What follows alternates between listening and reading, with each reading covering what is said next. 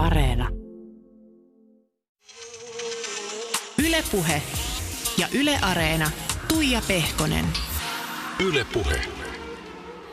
Oikein mukavaa kesäpäivää. Tuttuun tapa olla Ylepuheen studiossa ja vihdoin ja viimein on saanut tänne myöskin juontaja, somevaikuttaja, mediapersona vuoden 2011 Miss Suomi Sara Sieppi, tervetuloa. Kiitos paljon. Just tuossa mietin, että montakohan kertaa mun piti sua pyytää, että tämä oli aikamoinen väsytystaistelu. Korona on selvästi jotenkin vähän herkistänyt sua. Joo, mä vähän lepsummaksi, mutta ehkä, eikö tämä ole ehkä toinen vai kolmas kerta taisi olla? Joo. Joo. Mitä sä mietit? Mä oon kuitenkin aika tämmöinen lempeä ja pehmeä haastattelija, jos sitä sanaa haluaa käyttää. No mä ehkä se EVS jälkeen silloin pari vuotta sitten, missä mä olin vieraana, niin ehkä sen jälkeen sitä alkanut miettiä, että haluaisin mä tehdä enää, että onko se semmoinen mun juttu, että mitä mä saan itse siitä, että mä oon näissä mukana, koska siitä jotenkin vähän hassu fiilis itselle. Niin sitten mä ollaan ihan tietoisesti vähentää kaikenlaisia haastatteluja, mutta nyt sitten tuli korona, niin ilmeisesti tätä höpöttelyseuraa tarvin, niin on täällä. Oot niin kuin, kuka vaan kelpaa vaikka radiossa. Mä oon terapiaistunnossa täällä, katsotaan mitä tulee. Joo. No mä, mä lupaan kohdella sua hyvin, ei hätää. Kiitos. Mennään Sara heti, hypätään vähän historiaan. Sä oot syntynyt vuonna 1991. Kyllä. Torniossa. Sun lapsuuden koti oli siis tämmöisessä pienessä Kaakamon kylässä siellä Tornion Lapissa. Niin mikä oli kaikista parasta siinä lapsuuden Lapissa? Apua. Jotenkin vaikea sanoa mitään yhtä, koska jotenkin se koko lapsuus oli niin hienoa. Tai se, että asuttiin kuitenkin, no ei ehkä keskelle ei mitään. Kuitenkin sitten oli Tornion keskusta joku 15 kilsaa ja Keminkin meni parikymmentä kilsaa ja Keminmaa oli ehkä ainoa semmoinen, mihin oli 90 kilsaa niin tosi metsässä. Mutta ehkä parasta oli se, että pystyi vaan leikkimään ja olemaan naapureiden kanssa. Ja oli semmoinen tosi vapaa lapsuus. Nyt kun asun pitkään Helsingissä, niin huomaa, että täällä lapset leikkii leikkipuistoissa ja on jotenkin tosi rajattu se elämä, koska ei voi päästää vaan, että, että meet tuohon takapihalle, että leikkimään. Niin ehkä mm. lapsuus oli just sitä, että pystyi tekemään itse asioita, mennä miten vaan ja semmoinen vapaus. Tosi vapaasti harrastaan ja tekemään kaikkea. Kaipaat sä sinne edelleen? Öö, siellä on kiva käydä, mutta se ei ole semmoinen paikka, mihin jäisin pitkäksi aikaa. Et kesälläkin ehkä maksimissaan hyvillä keleillä niin pystyy sen pari viikkoa olemaan, mutta muuten et ei kyllä Helsinki on mun koti. Joo, tämä on tämmöinen ehkä pikkukaupungin syndrooma. Kyllä. Et, että kun lähtee pois, niin siellä on ihana piipahtaa, mutta sitten liian pitkä aika, niin sitten se on vaan liian pitkä aika. Kyllä. Mitä se Lappi sulle merkkaa nykyisin ja tänä päivänä, paitsi niitä ihania pieniä piipahduksia? No kyllä se merkitsee sitä hengähdyspaikkaa ja edelleen toki jotenkin tuntee, että on äh, jotenkin sisimmillään kuitenkin semmoinen lappilainen tyyppi, että, että, että jotenkin rakastan luontoa tosi paljon ja semmoista hiljaisuutta, että tykkään käydä täälläkin metsissä, vaikka tosi harvoin tulee näin käytyä, mutta tykkään niin kuin, se on semmoinen, että kaipaa jotenkin semmoista äh, hiljaisuutta tosi paljon välillä, että toi kaupungin syke ehkä on välillä jopa liikaa.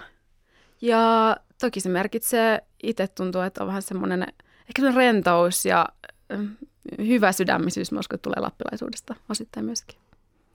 Sun isä oli töissä äh, painoyrityksessä ja sun mm. äiti on su- suuhygienisti ja lisäksi teidän perheeseen kuuluu sun isosisko ja pikkusisko ja pikkuveli. Kyllä. Niin mitkä oli tärkeimpiä semmoisia oppeja, jotka on lapsuudesta saakka jotenkin jäänyt elämään? jotka ehkä vaikuttaa aika vahvasti vielä tänäänkin? Aa, toi on vaikea kysymys. Ehkä se, mitä mä sanoin, että oppi, mutta ehkä se niin kuin perhekeskeisyys, kuinka et, et jotenkin, että et meillä se perhe oli tässä tosi tärkeä juttu ja me hengattiin tosi paljon yhdessä, tehtiin paljon asioita keskenään ja pidettiin toistamme hyvää huolta ja se, että vietettiin se yhteinen ruokahetki aina, että se oli aina, joka ilta me syötiin aina yhdessä, että oli ihan sama mikä päivän pyrittiin tekemään se, että se on ehkä semmoinen – mitä on jäänyt osittain myös ikävä. Mutta toki mä uskon, että se perhekeskeisyys, että me oltiin, tai ollaan edelleenkin, vaikka nähdään tosi harvoin, mutta ollaan tosi läheisiä toisille. Jos sulla joskus olisi oma perhe, niin pitäisit se kiinni tosta traditiosta? Toihan on vähän old school, mutta niin. tosi jotenkin semmoinen lämmin ajatus, että joka ilta syötäisi yhdessä. Kyllä mä haluaisin. Mun mielestä on tärkeää, että silloinkin pysty vaihtamaan ne kuulumiset. Siinä toki oli, olihan meillä kiire joka paikka aina silloin, mutta kuitenkin istuttiin alas, syötiin osittain. Joku juoksi tiedät, saman tien yläkertaan, kun oli syönyt viides minuutissa, mutta se oli se, että äitille se oli tosi tärkeää. Mä ihmettelin, että miksi, että mä voin syödä sitä myöhemmin, mutta se oli, että ei, kun nyt syödään yhdessä. Ja, mutta haluaisin pitää sen, mutta mä en tiedä, tuntuu, että nyt tällä jälkeenpäin elämä on tosi kaikille niin hektistä. Mä en tiedä, onko se mahdollista, mutta jos mulla olisi joskus perhe, niin haluaisin ehdottomasti pitää tuon perinteen. Se on jännä, että mitä enemmän tulee ikää, niin sitten sitä enemmän ymmärtää niitä äitien ja isien kyllä, tullut ihmeellisiä. isosti selvä. Joo, mä oon jälkeenpäin miettinyt, että vitsi, että ne on ollut kyllä hyviä, kun ne on pitänyt tämmöisiä perinteitä yllä. No minkälaiset ne roolit teillä sisarusten kesken oli siellä lapsuuden kodissa? Teitä oli kuitenkin aika monta. Joo, meitä oli neljä. Öö, no ehkä mulla mun isosiskon kanssa on vaan vuosi ikäero, niin se oli ehkä semmoinen läheisin. Sen kanssa tehtiin tosi paljon. Me oli aika lailla, aika lailla sama kaveripiiri. Et se oli ehkä semmoinen jopa paras ystävä, että vaikka me oli molemmilla tosi paljon ystäviä, mutta se, että sen kanssa kuitenkin sitten teki aina kaikkea ja jako kaiken. Ja sitten tuli tämä Broidi, se oli vähän sitten tota, ehkä nyt niinku aikuisia alkanut enemmän hengaa sen kanssa, mutta silloin ne oli poikien leikit, että se oli aika, aika vähän silloin kotona, että se leikki poikien kanssa, mutta nyt jotenkin löytänyt ehkä yhteyden enemmän. Aikuisilla oltiin itse asiassa Dubaissa sen kanssa tuossa syksyllä. Mä en ole koskaan ollut hänen reissussa tai missään. Onko mä ollut sille kahdestaan sen kanssa missään koskaan niin kuin yötä? Taisi olla ensimmäinen kerta. Niin meillä ihan tosi kiva oli hengata sen kanssa. Ja sitten on tämä nuorempi. Meillä on melkein kymmenen vuotta ikäeroa, niin senkin kanssa on ehkä nyt niin kuin kuluneiden vuosien aikana löytänyt sen yhteyden. Aina on kaikki ollut tosi läheisiä, mutta ehkä se, että mun isosisko on ollut semmoinen mä sanon tärkein, mutta semmoinen läheisin, niin sitten on ollut kiva aikuisia löytää myös yhteys näiden muiden kanssa. Mä itse asiassa soitin sun isosiskolle, eli Salla Riinalle. Sä sanoit Sally. Sälly, joo. Sälly, joo. Sälly, kyllä. Ja mä kyselin häneltä, että minkälaisena hän oikein muistaa sen pikku Sara. Yle Puhe. Pikku Sara oli oikein söpö ja söötti ja hyvin semmoinen touhukas, menevä, pieni pikku emäntä. Semmoisena mie ehkä sen niin muistan. Onko sulle jäänyt sieltä lapsuuden ajoista joku erityinen muisto mieleen? No ehkä nämä kaikki leikit. Siis me leikittiin päivät pitkät. Oltiin pihalla jostakin ulkona mettässä. Ne oli ehkä parhaat leikit siellä, mutta sitten myös niin kuin sisällä. Kaikkia työpaikkaleikkejä, no missileikkejä tietenkin unohtamatta. Niitähän me leikittiin ihan taukoamatta. Ne on kumpi voitti tai iskeä äiti oli sitten siinä tuomareina, niin sitten kruunailtiin toisiamme ja ollaan tehty tosi paljon niin kuin perheenä, perheenä kaikkea. Ja muistan kerran, kun lähdettiin, oliko se joku syksy, syksy aika ja sitten oli sellainen tietty paikka, mihin ei saanut sitten mennä semmoisilla hienoilla kevätkengillä ja sitten lähdettiin sellaista ojaan pohjaa vähän niin kuin menemään ja Sara sitten humpsahti sinne niillä hienoilla uusilla kengillä semmoiseen ojaan, missä oli hulluna vettä. Ja sitten mentiin semmoisen naapuriin kuivaan tota, juusten kuivaimella sitten ne kengät, ettei vaan kotona sitten äiti äsken huomaa, että ne on käynyt semmoisessa jorpakossa, niin tosi semmoinen niin tunnollinen ja kiltti. No silloin aikanaan sitten, kun nämä missileikit ainakin kääntyi ihan oikeaksi todeksi, kun Sara Kyllä. kruunattiin Miss Suomeksi, niin Miten se muutti sun näkökulmasta hänen elämäänsä ja miten se Saraa vaikutti? No ei se ehkä ihan heti ollut semmoista niin suurta vaikutusta. Totta kai oli ihan eri maailma. Oliko Sara 19-vuotias, kun toi Kruun tai Missi juttu lähti alulle. Ja sitten kai se tuli täältä pieneltä paikkakunnalta sinne suurempaan maailmaan. Niin ehkä siinä totta kai se piti tosi nuorena yhtäkkiä oppia se uusi semmoinen niin kuin ehkä rooli tai semmoinen, se kasvaa aika nopeasti. Totta kai se median paine siinä tai niin kuin esillä näkyvillä oleminen, niin ehkä se oli alussa sille vähän hakuusessa. Mutta kyllä se niin kuin sitten varsinkin tähän päivään mennessä, niin sehän on kyllä sillä on siitä aikaa jo mitä kymmenisen vuotta. Kohta kymmenen, vuotta. joo. niin, niin on tavallaan sillä mahtavaa ollut nähdä se, niin kuin se sen kasvu niin siitä pikkutytöstä semmoiseksi niin tosi niin kuin menestyneeksi niin kuin naiseksi ja semmoiseksi niin kuin tietää, mitä haluaa ja kyllä niin kuin tekee ja on tosi niin kuin, siis ahkera tekemään töitä ja hyvä tuosta, mitä se tekee ja mitä kaikkea siitä niin kuin misseydestäkin on sitten niin kuin tullut. Ei voi sanoa muuta kuin, että niin kuin ihan todella, todella, todella ylpeä on kyllä niin kuin vasta pikkusiskosta. Mutta on totta kai silleen kovettanutkin sitten, että ehkä monet varmaan niin kuin ajattelee, että ei nyt ehkä kylmä, mutta semmoinen tietynlainen semmoinen ehkä suoja tullut, niin se tietenkin ehkä sillä välillä niin harmittaa, että sota vaikka nähdään vähän semmoisena ehkä, ei mitenkään kylmänä, mutta vähän semmoisena ehkä etäisenäkin joissakin tilanteissa, tai jos vaikka uusia tyyppejä tai kavereiden kautta tälleen näin, niin että ehkä siinä semmoinen pieni miinuspuoli niin sitä julkisuuden kautta, koska kuitenkin on niin semmoinen niin hyvä sydäminen ja haluaa kaikille vaan hyvää ja semmoinen niin tosi huomioon ottava ja, ja piettää ystävistä huolta ja perheestä. Ja, että tosi semmoinen niin rakastava. Yle Puhe. Siinä kuultiin Sara Sieppi sun reilu vuoden vanhempaa isosiskoa Salla Riinaa. Tunnistitko itses ylpeän isosiskon kuvailuista? Mä jotenkin vähän herkistä jopa täällä. Melkein meidän sitku tulla. Siis kauniita sanoja. Et, et, toki Sälly aina kannustanut, mutta ei se ehkä, ei me olla tuommoisista asioista puhuttu niin kuin ääneen keskenään, niin tuntui kivalta kuulla. Hän sanoi, että sä oot ollut pienenä kiltti ja tunnollinen, mm. niin onko se edelleen sit, mm. sitä, mitä sä oot? Ää, kyllä se on, että olen mä edelleen, että jos mulla on joku prokkis, niin kyllä mä teen tosi paljon töitä sen eteen, että se tulee onnistumaan ja käytän kaiken aikani siihen ja jotenkin yritän ihmisille olla semmoinen, miten mä haluaisin, että ne on mua kohtaan ja kyllä, ne tulee kaikki lapsuudesta. Mitä sä ajattelet siitä, kun tämä kiltin tytön leimahan on, siitähän puhutaan aika negatiiviseen sävyyn, jotenkin kiltteydestä ylipäätään, niin ajatellaan, että no silloin on ovimattona ja, ja antaa itseään polkea ja, ja joten, jotenkin se on linkitetty hyvin negatiivisiin asioihin, niin mitä se sulle on? Mitä, mitä se kiltteys sulle tarkoittaa? En mä ehkä näe sitä itse noin. Mä tarkoitan ehkä kilteys enemmän sitä, että et on jotenkin hyvät käytöstavat, tulee toimia ihmisten kanssa ja miettiä, miten ne haluaa, että niitä kohdellaan. Että ehkä tuommoinen, että et en mä kenenkään alka, antaisi polkea mua tai alaspäin tai miettisi, että, että se kiltteys, en mä pidä sitä noin negatiivisena. Tai mä en näe sitä noin, miten sä kerroit sen äsken, mutta se on toki myös semmoinen vaara olemassa. Mutta kyllä mä osaan puoleni pitää, vaikka mä oon kiltti ihminen. Sallariina kertoi, että te olette kovasti jo leikkinyt silloin lapsuusaikoina missikisoja, niin haaveilitko tuohon aikaan ihan, oliko se ikään kuin semmoinen oikea haave, että tulispa musta missi? Vai mistä sä haaveilit? Se oli ehkä sen salainen haave, että en mä ehkä silloin tajunnut, että mä tuun joskus hakemaan missikilpailuun, mutta leikittiin varmaan viikoittain just noita missikilpailuja, oli naapurit ja kaikki oli mukana niissä kisoissa.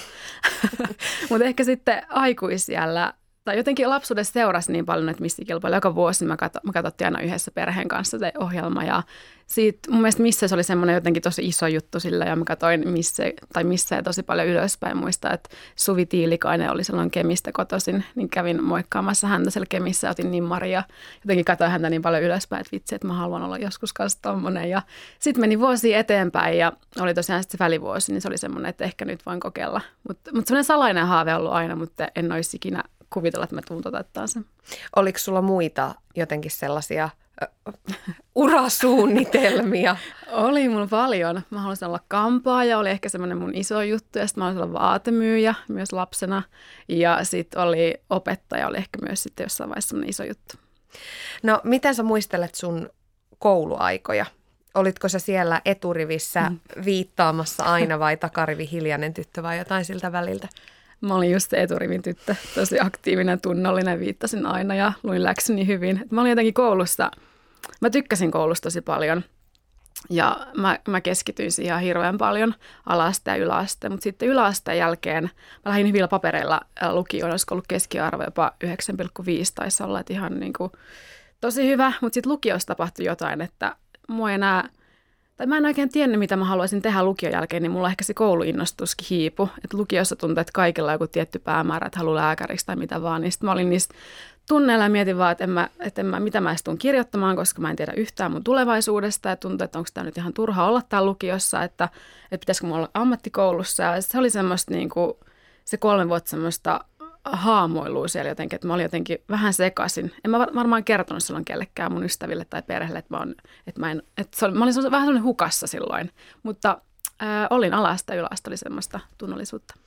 Mitäs noi teinivuodet ylipäätään, kuinka veditkö pahoja teiniangsteja?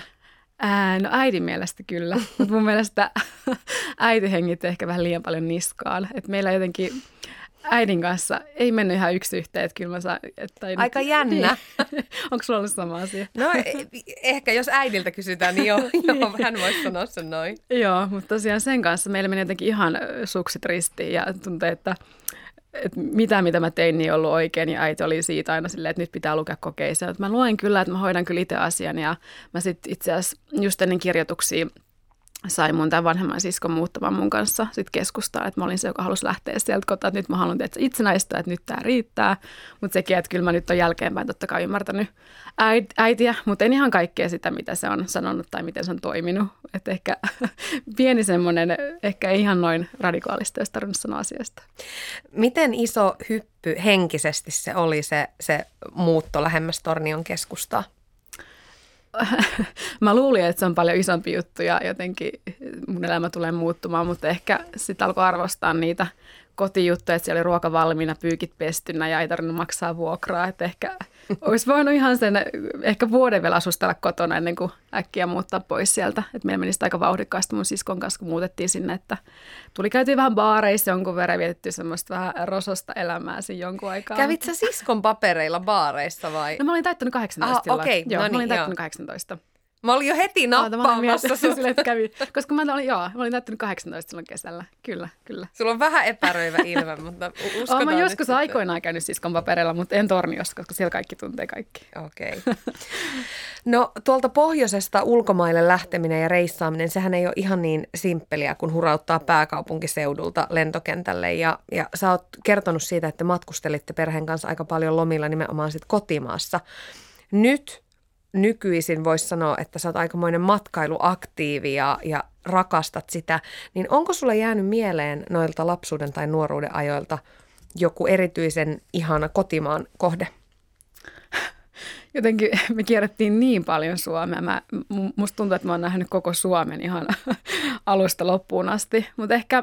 Sehän on nyt myös aika trendikästä, kun ajattelee tätä hullussa muutoksessa olevaa maailmaa, niin ei tiedä, Kyllä. milloin taas päästään matkustamaan. Kyllä.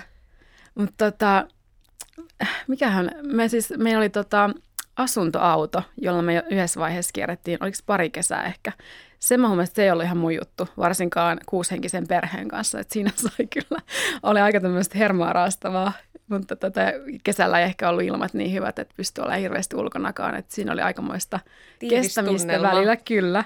Mutta Kyllä Suomessa on ihania paikka. Mä en edes, kun mä, tuli niin paljon käytetty joka paikassa, mutta varmaan kaikki huvipuistokohteet ja tuntuu, että kesällä, tai kun olin nuori, niin kesä oli tosi pitkä. Se tuntui jotenkin erityisen pitkältä ja tehtiin paljon asioita. Mutta se oli ihana, että vanhemmat jakso viedä joka kesä meitä joka paikkaa ja reissut oli monen viikon pituisia, vaikka ei ulkomaille päästykään. Ei tule mitään yksittäistä mieleen, koska me käytiin, mulla jotenkin tuntuu, että kaikki kaupungit ihan sekaisin, kun tuli kierrettyä niin paljon. Sä pääsit ekan kerran ulkomaille sit sun kaverin perheen mukana, kun olit yläasteella ja sitten taas aikuisempana yksi sun ensimmäisiä matkoja, nimenomaan siis ulkomaille, oli matka Miss Maailmakisoihin Lontooseen. Ja jotenka, siis sitähän mä en pysty edes käsittämään, että minkälainen ruljanssi ja hullunmylly ja mitä kaikkea siellä oikein on ollut, niin minkälaisia tommoset, minkälaisia on missireissut tai minkälainen kokemus se oli? Mitä siitä sulle jäi mieleen? No itse missä maailmakisa oli, että se ei ollut ehkä mua varten, jos vertaa vaikka missä suomi että ollaan Suomessa ja ollaan sen tietyn porukan kanssa. Mutta sitten tosiaan missä maailmakisa oli lähinnä yksin Lontooseen. Mä olin ollut sitä ennen, just niin kuin kerrot, Kanarialla yhden kerran. Ja englannin kielen taito, että mä oon ollut aina hyvä koulussa englannin kielen kokeissa, mutta jos on pitänyt puhua sitä, niin sitten on ollut tosi vaikeaa, että muistan, oli ne, oliko ne vähän semmoiset isommat kokeet aina yläasteella – valtakunnalliset, niin siellä mun tämä opettaja oli ihan ihmeissä, että Sara, miten, miten nämä sun pisteet on näin huonot, koska se oli semmoinen, mistä vaan piti tietää niin kuin kaikesta kaikkea, eikä sille tavallaan opetella kirjapohjaisesti, että jos on joku tietty, että tämä tulee, tästä tulee koe, niin sit, jos mä luen sen kirjan, niin mä osaan sen jälkeen. Mutta sitten kaikki kuuluu ymmärtämistä, kaikki tuommoista on ollut mulle tosi vaikeita aina englannin kielessä, ja on tosi vähän ollut mitään englannin kielen harjoitteita esimerkiksi yläasteella, että ollaan puhuttu ääneen sitä. Ja sitten tosiaan tämä yksi Kanarian reissu takana, ja eikä me katsottu silloin mitään sarjojakaan tämän ikä, tai ei meillä ollut mitään Netflixiä, että eihän semmoisia ollut. Ei siihen niin, aikaan. ei siihen aikaan, että mistä, mi, miten mä sitä opettelen. Että kyllä mä osasin kirjoittaa sitä, mä oon hyvä kirjoittaa englantia, mutta jos pitää avaa suu, niin sitten se oli semmoinen iso juttu. Ja sitten muistan, kun menin Miss Maailmakisoihin, niin mietin kyllä, että, että mitä tästä tulee. Ja voin sanoa, että oli elämäni pisin kuukausi. Että ihan siis todella vaikeeta ja kaikki se ehkä semmoinen tyrkyttäminen ja kun mä olin kuitenkin se tornion tyttö, että mä olin vasta niin kuin, päässyt siihen Helsingin sykkeeseen. Ja, ja tosi nuori siihen Tosi aikaan. nuori, joo, ja toinen ulkomaanmatka, niin en, en muistele lämmöllä, voisiko sanoa näin, mutta hieno kokemus, se oli kiva päästä kokemaan se, mutta en ollut millään lailla valmis sinne. Mä meinasin kysyä, että iskikö se matkakärpänen jo tuolla reissulla, mutta ilmeisesti ei, että se tuli sitten jostain muualta, se haluaa matkustaa. Se tuli sitten jostain muualta kyllä, mutta se oli siis hieno kokemus, niin kuin sanoin, ja oli kiva käydä Lontoossa, mutta se oli ehkä semmoista tosi sumeita aikaa itselle, koska tuntui vaan, että oli hirveän ikävä kotiin ja mietti, milloin tämä loppuu, ja ei ollut mitenkään valmis siihen kaikkeen, mitä se toi tullessaan. Yle puheessa Tuija Pehkonen. Täällä mulla on vieraana Sara Sieppi ja, ja Sara, sä hait aikanasi missikilpailuihin, kun ajattelit kuulemma niiden olevan hauska kokemus. Nyt jos mietit suunnilleen kymmenen vuotta myöhemmin ja pitäisi arvioida, niin minkälainen kokemus se sulle silloin oli? No hauska kokemus se oli, mutta en ihan silloin saanut kuvitella, mitä kaikkea se tuo tullessaan. Että tosiaan välivuoden, tai välivuoden aikana hain kilpailuihin. Ja Sä olit ehkä... muuttanut Ouluun, eikö Joo, niin? mä Joo. olin muuttanut Torniasta Ouluun ja mä olin Lidlissä töissä silloin ja mietin, että ehkä jotain, tai mä olin vähän silleen, että mä en tiedä mitä mä teen, niin kuin puhuttiin tuossa aikaisemmin, että kaikilla oli tietyt tavoitteet ja haaveet elämässä, mitä lähtee toteuttaa, että mikä se ammatti voisi olla, niin mä olin ehkä semmoinen mustalamassa sen suhteen, että mulla ei ole mitään tietoa. Niin mun vanhempi sisko sitten sanoi, että voisit lähteä kokeilemaan ja laitettiin sitten viikona päivänä hakemus menemään ja sitten tuli castingin kutsu. Menin varmaan toista kertaa Helsinkiin vai kolmatta kertaa Helsinkiin silloin ja pääsen siitä yhtäkkiä sitten mukaan ja sitten loppu onkin historia. Mutta sen on kymmenen vuotta aikaa. Tuntuu jotenkin ihan hullulta. Meni kuin naps vaan. Kyllä. No sä tulit sitten tunnetuksi Miss Suomena siis silloin vuonna 2011 äh, ensimmäisenä perintöprinsessana ensin. Ja siis se, se vuosihan lähti epätavallisesti käyntiin. Siis sä nousit sitä ensimmäisen perintöprinsessan paikalta missiksi Pia Pakarisen eli nykyisen Lamberin luovuttua kruunusta. Silloin taisi olla suunnilleen viitisen kuukautta sitä valtakautta jäljellä, jos oikein Kyllä. muistan. Niin mitä sä siihen aikaan toivoit, että se misseys sulle tois? Tai mit, mit, mitä sä sillä tavoittelit? Sen uuden tittelin myötä. Tarkoitatko Joo, kun... ja ylipäätään ehkä misseyden myötä.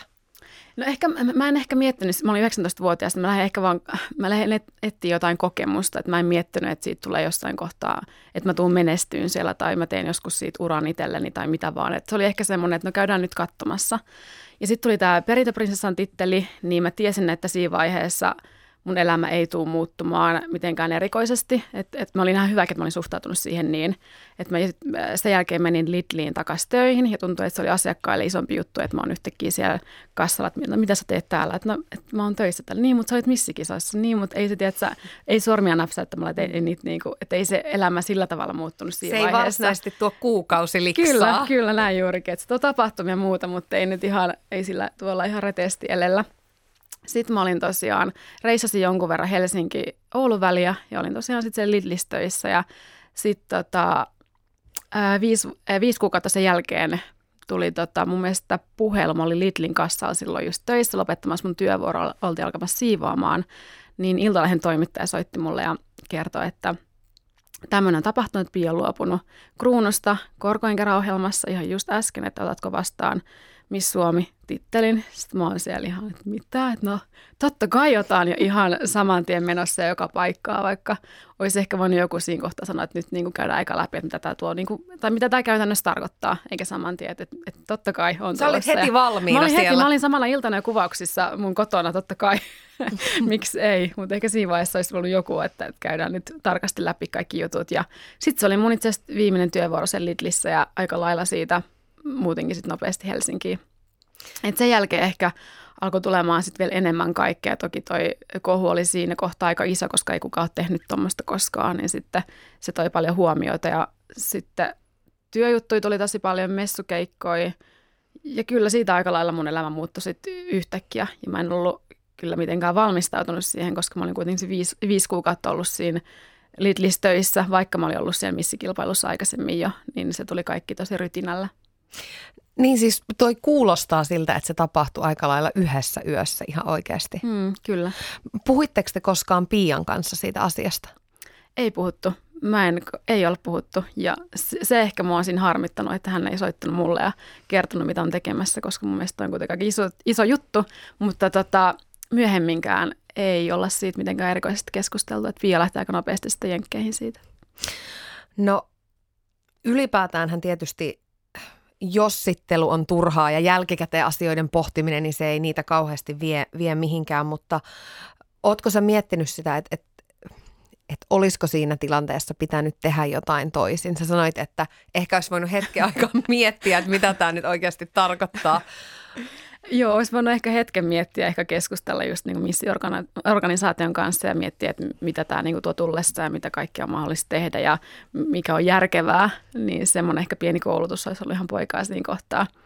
Mutta ei, ei mua muuten, että toki mä tiesin, että mä oon ensimmäinen perintöprinsessa, jos tämmöinen käy, niin sitten se tulee mun tehtävässä ottaa titteli vastaan, mutta en mä voinut koskaan kuvitella, että niin voisi tapahtua. Mutta onhan tuossa jotain, äh, viitaten vielä siihen lapsuuden ahkeruuteen ja siihen, että sä oot ollut niinku heti vaan Kyllä. tohisten hommia, että ei tässä mitään, että, että nyt on tilanne tämä ja uutta elämänvaihetta putkeen. Ei niin, näin justiin, kyllä, mm. kyllä. No sit sä tosiaan hy- hyppäsit aika lailla samoin tein Oulusta Helsinkiin ja, ja kun sehän ei ole mikään pieni juttu. Mä oon itsekin muuttanut Iisalmesta aikoinani Helsinkiin ja uuteen kaupunkiin ja ikään kuin suureen maailmaan asettuminen isolle kirkolle, niin sehän on aikamoinen prosessi, että saa sen kaiken sosiaalisen elämän myöskin jotenkin rakentumaan ja järjestymään. Niin miten sä muistelet tuota aikaa?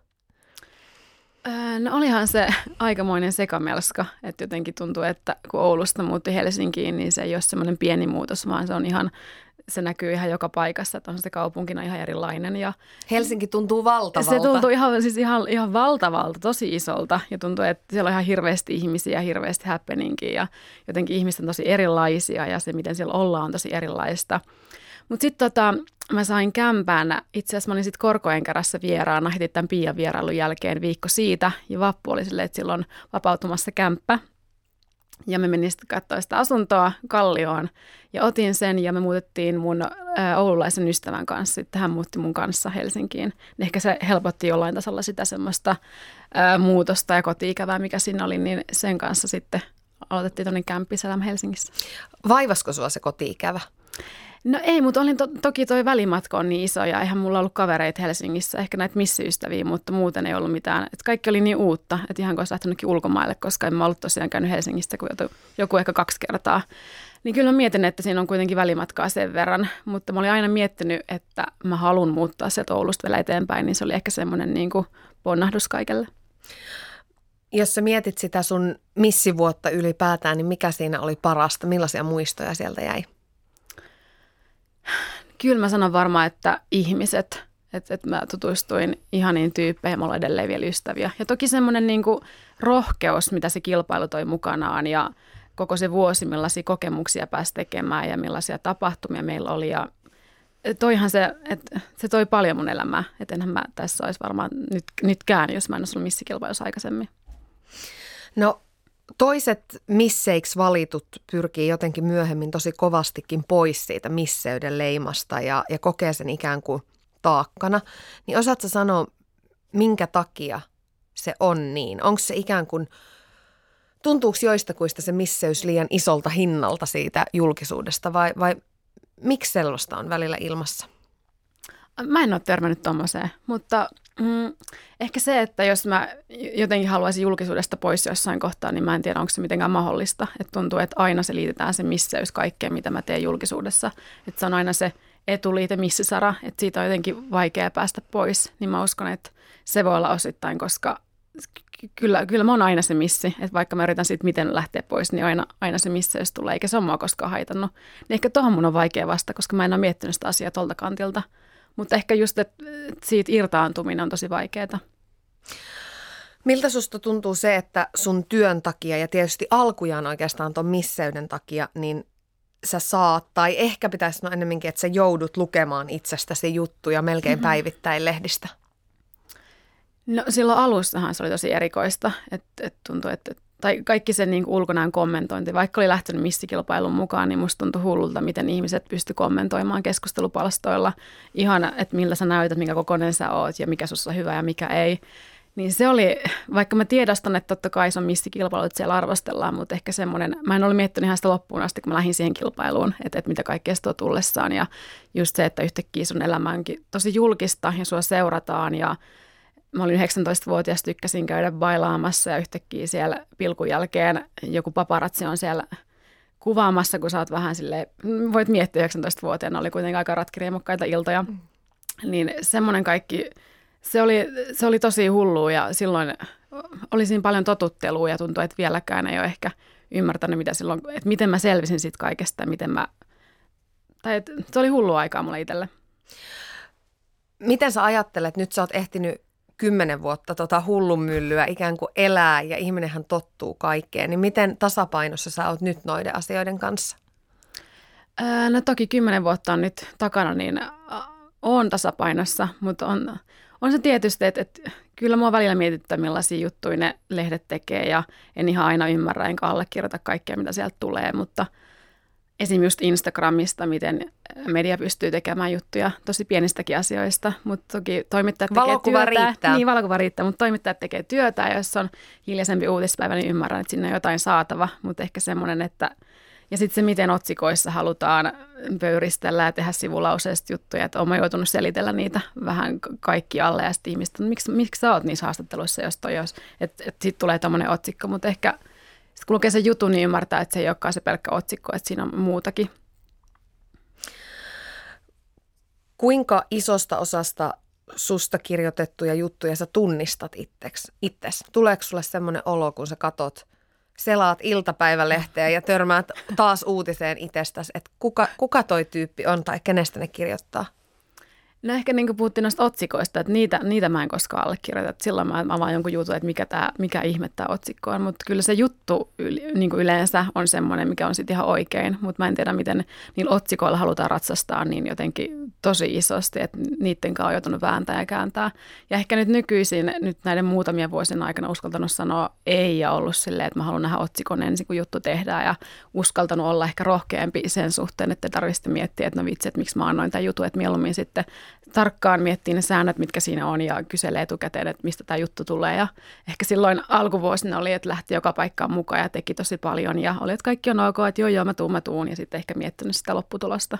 Kuinka paljon sitä sun mielestä voi ylipäätään hallita sitä omaa julkisuuskuvaa tai henkilöbrändiä tai miksi sitä nyt haluaa sitten kutsua?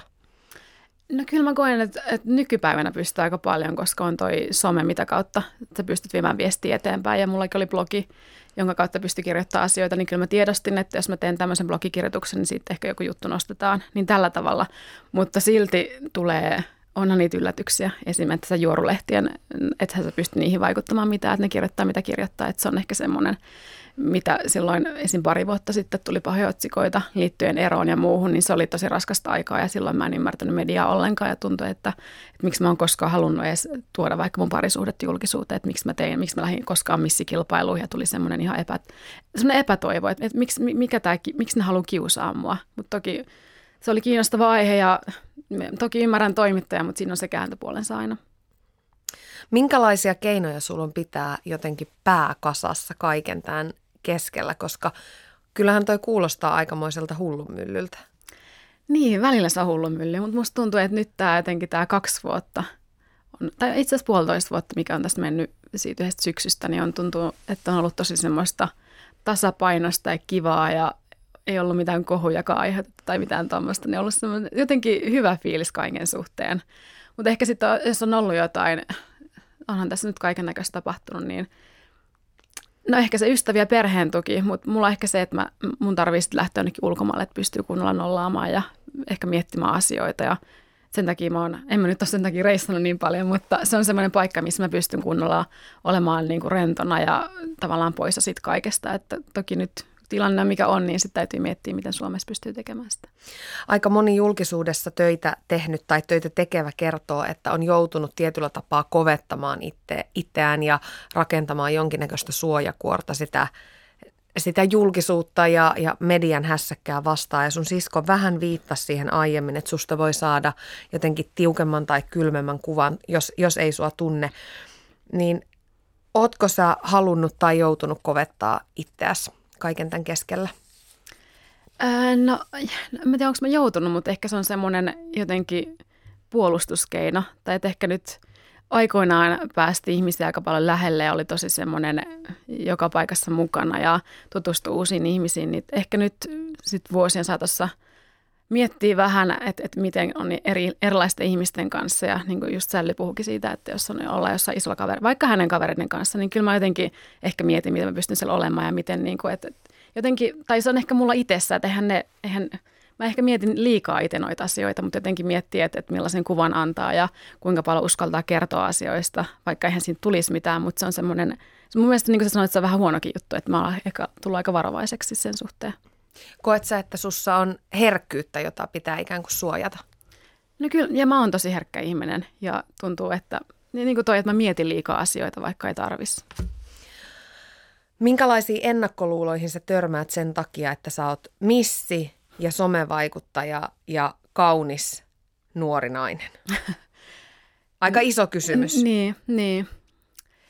No ehkä ennakkoluulo on se, että to, miten mä tuohon sanoisin, iso kysymys, mutta jotenkin, että, että musta ajatellaan, että mä en, mä en tienaa omia rahoja tai mä en tee mitään oikeita töitä tai että missä on tyhjä päitä ja onhan niitä ollut vuosien varrella niin paljon, että on mä mä oon kuullut kaiken, jos joku on, niin on tullut kyllä vaikka mitä, mitä kuultua. Mutta ehkä just toi, että, että somella ei voi tienata ja että kuka kustantaa kaikki matkat ja merkkilaukut ja Tuommoinen, että miksi mun että pitää selittää asioista. Että tuntuu, että, että jossain vaiheessa oli tosi iso esimerkiksi mun IGL kommenttikentissä, kun matkusteli jonkun verran, että, että miten, kenen, kenen luona, kuka nämä taas maksaa sulle, että miksi sulla on taas tämmöinen uusi laukku. Ja ehkä semmoinen, että, että nykypäivänä missi voi tehdä sometyötä ja sillä voi tienata isoja summia rahaa. Että se on jotenkin... Ihmiset ja nainen vaan... voi matkustaa myös omilla rahoillaan. Näin justi. Tämä on jotenkin ihan käsittämätöntä, että, miten, että miksi siihen tarvii aina miehen, tai että miksi ei vaan, tai miksi pitää ajatella noin naisista. Jos sä mietit nyt, että saisit vetää uudestaan niitä, niitä rajoja jotenkin julkisen ja yksityisen välillä, niin vetäisit sä niitä toisella tapaa? Toki sä oot tehnyt esimerkiksi sen päätöksen, että et parisuhteista puhu julkisesti, mutta jos voisi niin kääntää kelloa taaksepäin. Mä tein tuon parisuudepäätöksen eh, syksyllä, mutta nyt tuli tämä korona-aika, niin mä huomasin siellä kotosalla, että, että mitäs, mitä sitten mä täällä kuvailen, jos mä en jotenkin pysty näyttämään, että niin kyllä, mutta sitten mä aloin puhumaan taas sit sinkkuudesta, koska tuntuu, että, että mitä mä olisin, miten mä olisin tehnyt jotain somea. Mä kuitenkin tykkään puhua ja höpötellä ja olla somessa, niin sit, ja puhuin sitten yksinäisyydestä, niin se tuli sitten selväksi, että olen sinkku, että sekin meni. mutta mä puoli vuotta mä siellä hiljaa. Mutta jotenkin tuntuu, että mä oon aina ollut tosi avoin ja höpötellyt ja jakanut elämää somessa. Ja nyt kun IG on mun osittain myös työtäkin, niin musta tuntuu, että mun on vähän vaikea laittaa mitään, että, että mikä, mikä sinne kuuluu ja mikä ei. Että musta tuntuu, että mäkin tykkään seurata sellaisia ihmisiä, jotka jakaa paljon elämää, jotka kertoo asioista. Niin toi on paha sanoa, vaikka just toi niin parisuhdetilanne, niin sitten sekin meni nyt, kun kerroin siitä. Niin mun on jotenkin, mä menen ehkä fiiliksen mukaan, mutta ei mulla semmoista tiettyä kaavaa siihen.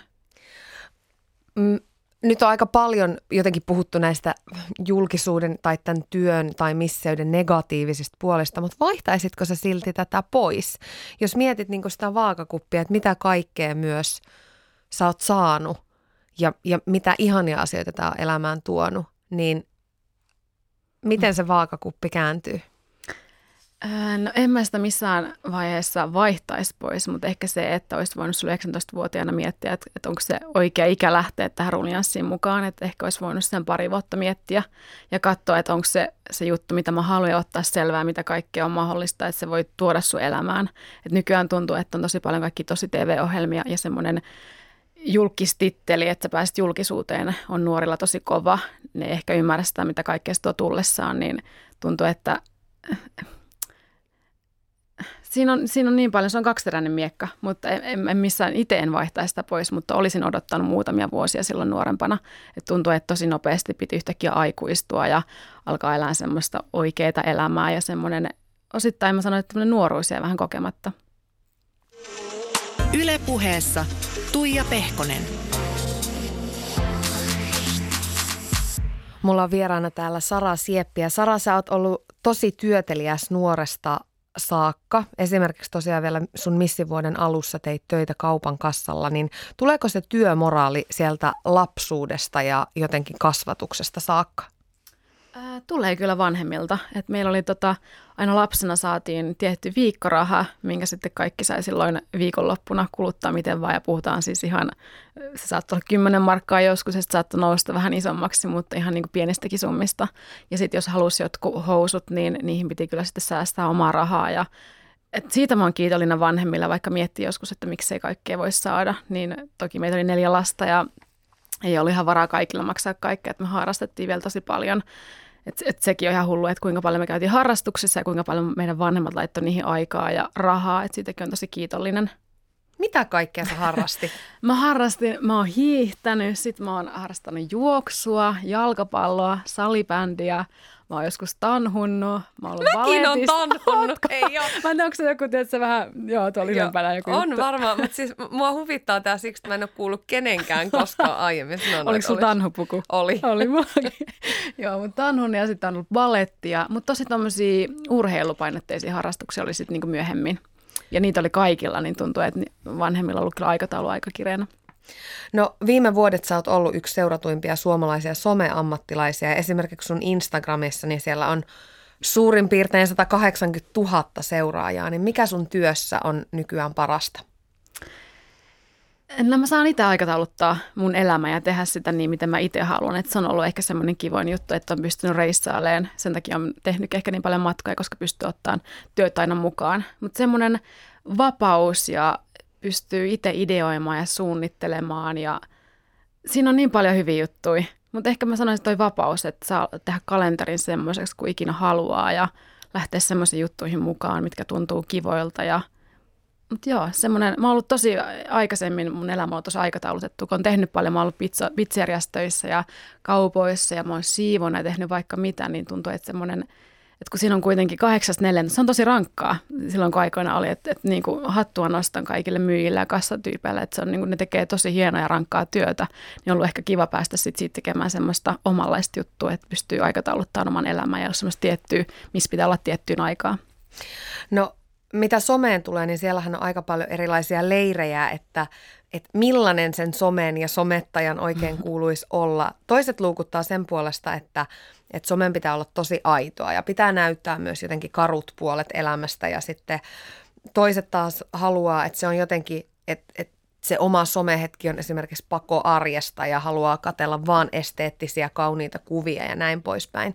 Niin kuinka aidon kuvan sä koet, että se sun some sun elämästä antaa? Sä vähän viittasit, että sä tykkäät itse aika semmoista aidosta mm. meiningistä. Joo, mä tykkään aidosta meiningistä, mutta kyllä mä sen feedin, mihin ne kuvat tulee, niin kyllä mietin aika tarkkaan, että millaisia kuvia sinne laitan. Mutta ehkä se aitous tulee sitten sieltä storien puolelta. Mutta muuten kuvissa mä oon tosi tarkka ja et, et mietin kyllä, että mikä tulee seuraavaksi ja mikä teksti siihen tulee. Mutta silti se on semmoista aitoa ja aika vähän käytä mitään emojia tai mitään tommosia. Et yrit, yrit, tai pyrin miettimään ne kuvatekstistä semmoiseksi, että niitä on sitten kiva muiden lukea ja jakamaan semmoisia omia kuulumisia ja omaa elämää sinne. Mutta ehkä se aitous tulee storien puolelta. Sun työ, jos miettii, että mitä se oikeastaan on siihen someen liittyen, niin sehän on sun työ on oikeastaan jakaa murusia ja välillä isojakin, isompiakin paloja sun omasta elämästä muiden ihmeteltäväksi ja kommentoitavaksi ja samaistuttavaksi, niin tuntuuko se ikinä taakalta? Se vähän riippuu, millainen sun oma elämä on sillä hetkellä. Nyt on, niin kuin mä sanoin, että on ollut puolitoista vuotta tosi semmoista kivaa ja onnellista ja on ollut tosi hyvä olo itteni kanssa, niin se on ollut helppoa ja on ollut kivaa jakaa mun hetki elämässä. Mutta sitten jos menee vähän huonosti ja on jotain, no kaikilla menee välillä vähän huonosti, niin silloin tuntuu tosi vaikealta ja, tai että miksi kertoa sinne mitä asioita ja, ja jopa ahdistavalta, että miksi että pitää spekuloida niitä sinne ja Siinä on, siinä on omat puolensa aina. Mutta sulla on ollut hurja meno somessa, kun mä oon seurannut, niin si- siellä on ollut aika railakasta. Mitä siellä on ollut? No sä oot ollut jotenkin aika villinä. Aa, se, niin, sanotaan, että se näkyy, että sä voit hyvin. Joo, kiva kuulla, kiitos. Joo. Moni vaikuttaja puhuu siitä, että, että ne omat seuraajat muodostaa semmoisen jonkinlaisen yhteisön. Niin minkälainen yhteisö sua seuraa somessa? Tietysti kun on noin iso joukko ihmisiä, niin sinne mahtuu monenlaista kulkijaa. Niin. Kyllä mä koen, että mun seuraajat on, tai mitä ikäharukka katsoo, niin 20-40-vuotiaita ja suurin osa on naisia. Toki on sieltä miehikin löytyy, mutta ehkä se on naishenkilöt. Ja ne, jotka laittaa eniten kommenttia, on sitten naiset, jotka kyselee kaikenlaisia juttuja siellä. Mutta jotenkin on kiva nyt varsinkin korona-aikana, kun tuntuu, että on ollut, varsinkin oli sen puolitoista kuukautta aika paljon yksin, niin pääsi sitten jakamaan tosi paljon sitä omaa elämää kotona, jota mä oon aikaisemmin jakanut tosi vähänkin, että mä oon ehkä enemmän miettinyt tai olla ehkä jotenkin tarkempi sen suhteen, mitä mä tuun siellä paljastamaan ja kertomaan, niin yhtäkkiä ootkin puolitoista kuukautta kotona, niin kyllä se, tai tulee sellainen tarve puhua asioista jollekin, on ollut kiva, että mulla on ollut se porukka siellä. Et se on semmoinen kaveripiiri, jota mä en näe, ja semmoinen aika iso piiri, että jos alkaa miettiä noin, mutta ne on ihania tyyppejä, musta tuntuu, että tosi ihan jaksaa seuraa mun juttuja ja kuunnella se aina. Mitä sä ajattelet, tai mitä sä sanoisit niille ihmisille, jotka ajattelee, että some ei ole, että se ei ole niin kunnon työtä? Koska edelleen mm. 2020 my- myös näihin ihmisiin törmää. Niin, törmää, mutta kyllä se on, se on työtä ja tuntuu, että ehkä se, että esimerkiksi tulee yhteistyöpyyntö mailiin ja siitä mailista, mikä menee aika siihen kuvaan, mikä siellä ig on, niin siihen mahtuu ihan valtavasti työtunteja. Siihen voi yhteen kuvaan jopa melkein 10 tuntia, jos mä kerran laskin ihan mielenkiinnosta, että mitä se vie aikaa. Mutta huomaa kyllä, että jos sunnuntaisin tai onko maanantai tulee se raportti puhelimeen, että minkä verran sä oot ollut sun puhelimella, niin kyllä ne on 10-11 tuntia päivässä. Että kyllä mä teen töitä. Sä sanoit, että silloin äh, esimerkiksi silloin selviytyjien kuvausten aikaan, kun jouduit tietysti pakosta olemaan ilman puhelinta ja mm. myöskin samalla somepaastolla, niin mieleen hiipi myöskin ajatuksia siitä, että onko se somettaminen ihan tyhmää, niin mikä siinä silloin tuntui tyhmältä tai, tai tuleeko näitä hetkiä edelleen joskus? Äh, niin, se oli äh, vuosi sitten toukokuussa oltiin jo selvityissä, niin siellä ehkä kun jätti sen puhelimen miettiä, että, että, että miten mä tuun selviämään, että kuitenkin se on niin joka päivä, että se puhelimen käyttää, siihen menee monta tuntia.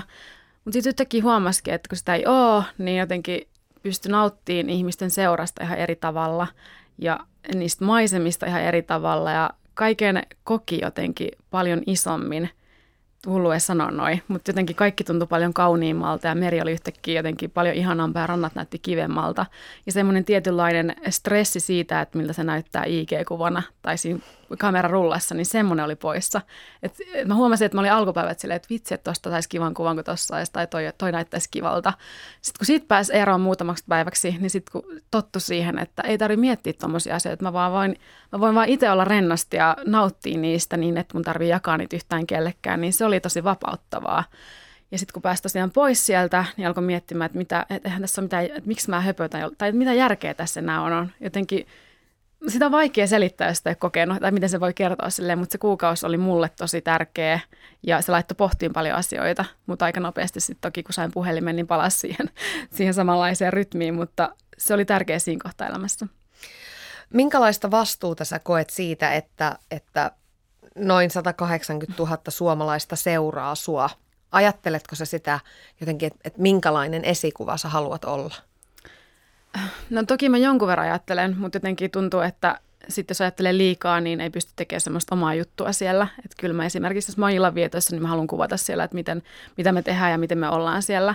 Että tuommoinen liikamiettiminen, että sitten jotenkin menee se makuko sit hommasta, että mä, jos mä liikaa miettisin, että mitä muut ajattelee ja onko tämä oikein, että niin jos se Liisa ei tykkääkään tästä tai että onko tämä jotenkin väärin, niin sitten mulla sekoisi pää, että en mä pystyisi silloin olemaan somessa, mä pystyisi tekemään sitä työkseni.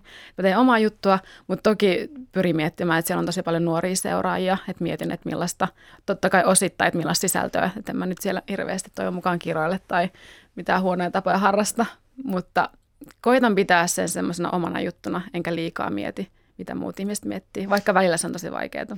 Niin ja sitten ainahan siellä on joku Liisa, on aina eri mieltä, että siitähän ei pääse kyllä koskaan ei, mihinkään. Ei, joo, kyllä. No somen lisäksi sä oot tietysti ehtinyt tekemään vuosien saatossa paljon muutakin. Sä oot ollut esimerkiksi kisaamassa ja mukana monissa TV-ohjelmissa. Big Brother, Viidakon tähtöiset, Martina ja hengenpelastajat, selviytyjät, ihan tosiaan viime vuonna. Onko näihin ohjelmiin osallistuminen kasvattanut sua jollakin tapaa? On kasvattanut, mutta on myös paljon semmoisia, niin kuin luettelit tuossa semmoisia juttuja, minne lähtisin enää koska. Tai jotenkin on lähtenyt ehkä noihinkin, tosi monet noista ohjelmista mä oon tehnyt tosi nuorena. Et nyt oli selvitä, oli aikuis siellä, mutta muuten tuntuu, että ne on ollut ehkä semmoisia vuosi sitten tapahtuneita juttuja. Mutta onneksi mä oon tehnyt ne, koska ne on ollut tosi kivoja juttuja, mutta on miettinyt, esimerkiksi toi BP ei ollut, ei ollut yhtään mun, mun paikka, missä mä olin, että tuntui, että se oli semmoinen, odotti vaan, että se loppuu. Vaikka jälkeenpäin mietti, niin olihan se niin kuin, kyllä se kasvatti mua, että oli ihan oudossa porukassa ja yritti siellä selviytyä ilman muita läheisiä ihmisiä. Mutta jotenkin niistä on saanut paljon hienoja muistoja ja hyviä ystäviä ja on ollut hienoja, hienoja retkiä. Miten sä nykyään mietit sitä rajanvetoa? Minkälaisiin ohjelmiin sä et halua lähteä? Mä haluan, että se on semmoinen mun oma juttu, että mistä, mistä mä tykkäisin. Tuntuu, että aikaisemmin oli ehkä vaikea kieltäytyä asioista. Mä en tiedä, miksi mä oli semmoinen tarve, että piti aina sanoa, että, että joo, että mä tuun. Että mä en ehkä ollut, joku siinä oli, että mä en niin uskaltanut sanoa ei, vaikka ei välttämättä tuntunut oikealle. Sitten mä olin miettinyt, että ehkä mä alkaa harmittaa, mutta jos tuntuu nyt nykyisin vähänkään siltä, että se ei ole mun juttu, niin sitten saman tien mä sanon, että uskallan sanoa ei. Että ehkä on semmoinen, pitänyt opetella sanomaan ei. Osaat sä sitä jotenkin sanoa tarkemmin, että mikä sen on laukassut? Tai toihan on monelle semmoinen taakka, jota kantaa koko elämän, mm. että ei oikein koskaan osaa sanoa ei. Ja sitten jos sanoo ei, niin sit pitää keksiä hirveästi tekosyitä ja se on aika raskas kannettava mukana. Niin. No jossain vaiheessa huomasin, kun lähti mukaan erinäisiin asioihin, niin huomasin, että siitä oikein jää itselle muuta kuin semmoinen epämukava fiilis tai semmoinen semmoinen, että se ei ollut yhtään mun juttu. Ja jotenkin tuntui, että mä muutuin persoonana tai että mä en ollut yhtään oma itteni siellä, niin ehkä tajus sen, että hetken, että mä voin ehkä kieltäytyä, että on myös ok kieltäytyä, että mieluummin sitten on se oma persoona, kun yrittää esittää jotain muuta, että tosi TV-säkin niin tehdään niin aika lailla välillä on ollut myös semmoisissa produktioissa mukana, missä sulle sanotaan, että voit sä kertoa nämä repliikit tähän kameralle. Ja sit sä oot nuori tyttö, niin silleen, että, että mitä sä oot siellä, että no en sano, että totta kai. Ja sitten tavallaan se kuva, mikä susta on annettu, on ehkä ollut se vääränlainen, mitä se todellakaan oo. Niin ehkä tämmöiset kokemukset on sitten saanut myöskin miettimään, että ehkä on myös ok sanoa ei. Sä oot tehnyt myöskin paljon juontotöitä TV-ssä – siellä on muun muassa Paratiisihotelli ja Ummikot ulkomaille ja, ja Kiss Bang Love Suomi. Mm-hmm. Niin minkälaisia ammatillisia haaveita tai tavoitteita sulla on nyt? Toi on vaikea kysymys. Tota mä oon yrittänyt itsekin miettiä. Jotenkin tuntuu, että nyt lähivuosina alkanut miettiä elämää niin, että, että ei hirveästi, mä en onko huono sanoa, että ei unelmoi tai haaveille hirveästi mistään. Tuntuu, että on jotenkin tosi tasapainossa tällä hetkellä oman elämän kanssa ja että ottaa vastaan kokemuksia, mutta semmoinen, mä voin itse niin mielessä haaveilla unelmoida, mutta mä en tiedä, onko se semmoista, mitä mä haluan sanoa ääneen. Jotenkin ehkä sen suhteen ollut sen niin varovainen. Mä haluaisin jotain, jotain omia juttuja, mitkä tuntuu omalta. Mä tykkään sisustaa tosi paljon, niin ehkä, ehkä jotain sen tyylistä olisi kiva tehdä jatkossa. Mutta mä, mä en ole hirveästi miettinyt, koska nyt on tosi kiva olla näin. Ylepuheessa Tuija Pehkonen. Mulla on vieraana täällä Sara Sieppi, ollaan ehditty puhua maat ja mannut menneistä ja tästä päivästä. Mutta sä oot Sara kertonut, että ö, vuosi 2019, että se oli sulle semmoinen tosi kasvattava vuosi ja silloin sä opit arvostamaan enemmän itseäsi ja myös sitä omaa polkua ja sait lisää itsevarmuutta ja ammatillista ylpeyttä. Niin minkälainen itsetutkiskeluprosessi se sulle oikein oli? Ää, se oli tosi pitkä, mutta niin kuin nyt kun pystyi olemaan jotenkin tosi henkisesti vahva ja tuntui, että mä oon jotenkin ihan uusi ihminen, niin se oli kaikki se, mitä mä tarvin. Et tuntui, että silloin syksyllä 2018 se oli itselle semmoista tosi vaikeat aikaa ja se koko loppuvuosi.